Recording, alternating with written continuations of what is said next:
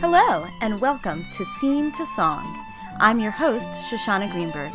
I write book and lyrics for musical theater, and I'm also a theater journalist, and of course, a fan of musical theater. Here's why I'm starting this podcast. When I was in high school, I would look at what we were reading and studying in English class and think, why aren't we studying musicals? We would sometimes study a play, but I could see that musicals had so much to teach. Well, I ended up going to graduate school for musical theater writing at NYU, where I got to study and analyze musicals in this way. After I graduated, those conversations continued among my former classmates, but not as often with the larger theater community and not in a public way. With this podcast, I want to have these conversations and talk about musical theater as a literary art form. This podcast starts with the notion that musicals are a vital and essential art form to be discussed, critiqued, and celebrated on par with plays, novels, short stories, and poetry. It aims to bring this discourse to musical theater students and enthusiasts around the world.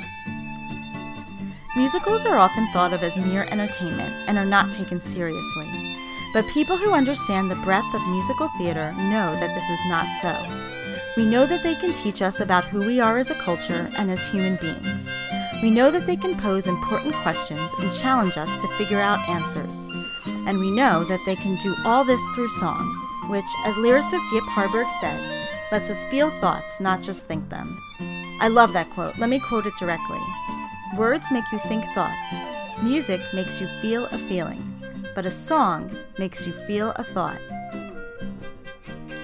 Musicals are generally constructed with song moments and dialogue in between, even when that dialogue is sung.